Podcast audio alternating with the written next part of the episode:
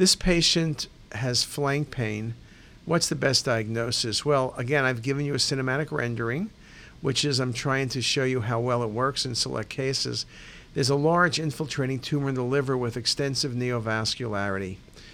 That's not the appearance of an abscess, and the neovascularity is not the appearance of hepatic adenoma in most cases, and it's not a giant cavernous hemangioma. Giant cavernous hemangioma have puddling.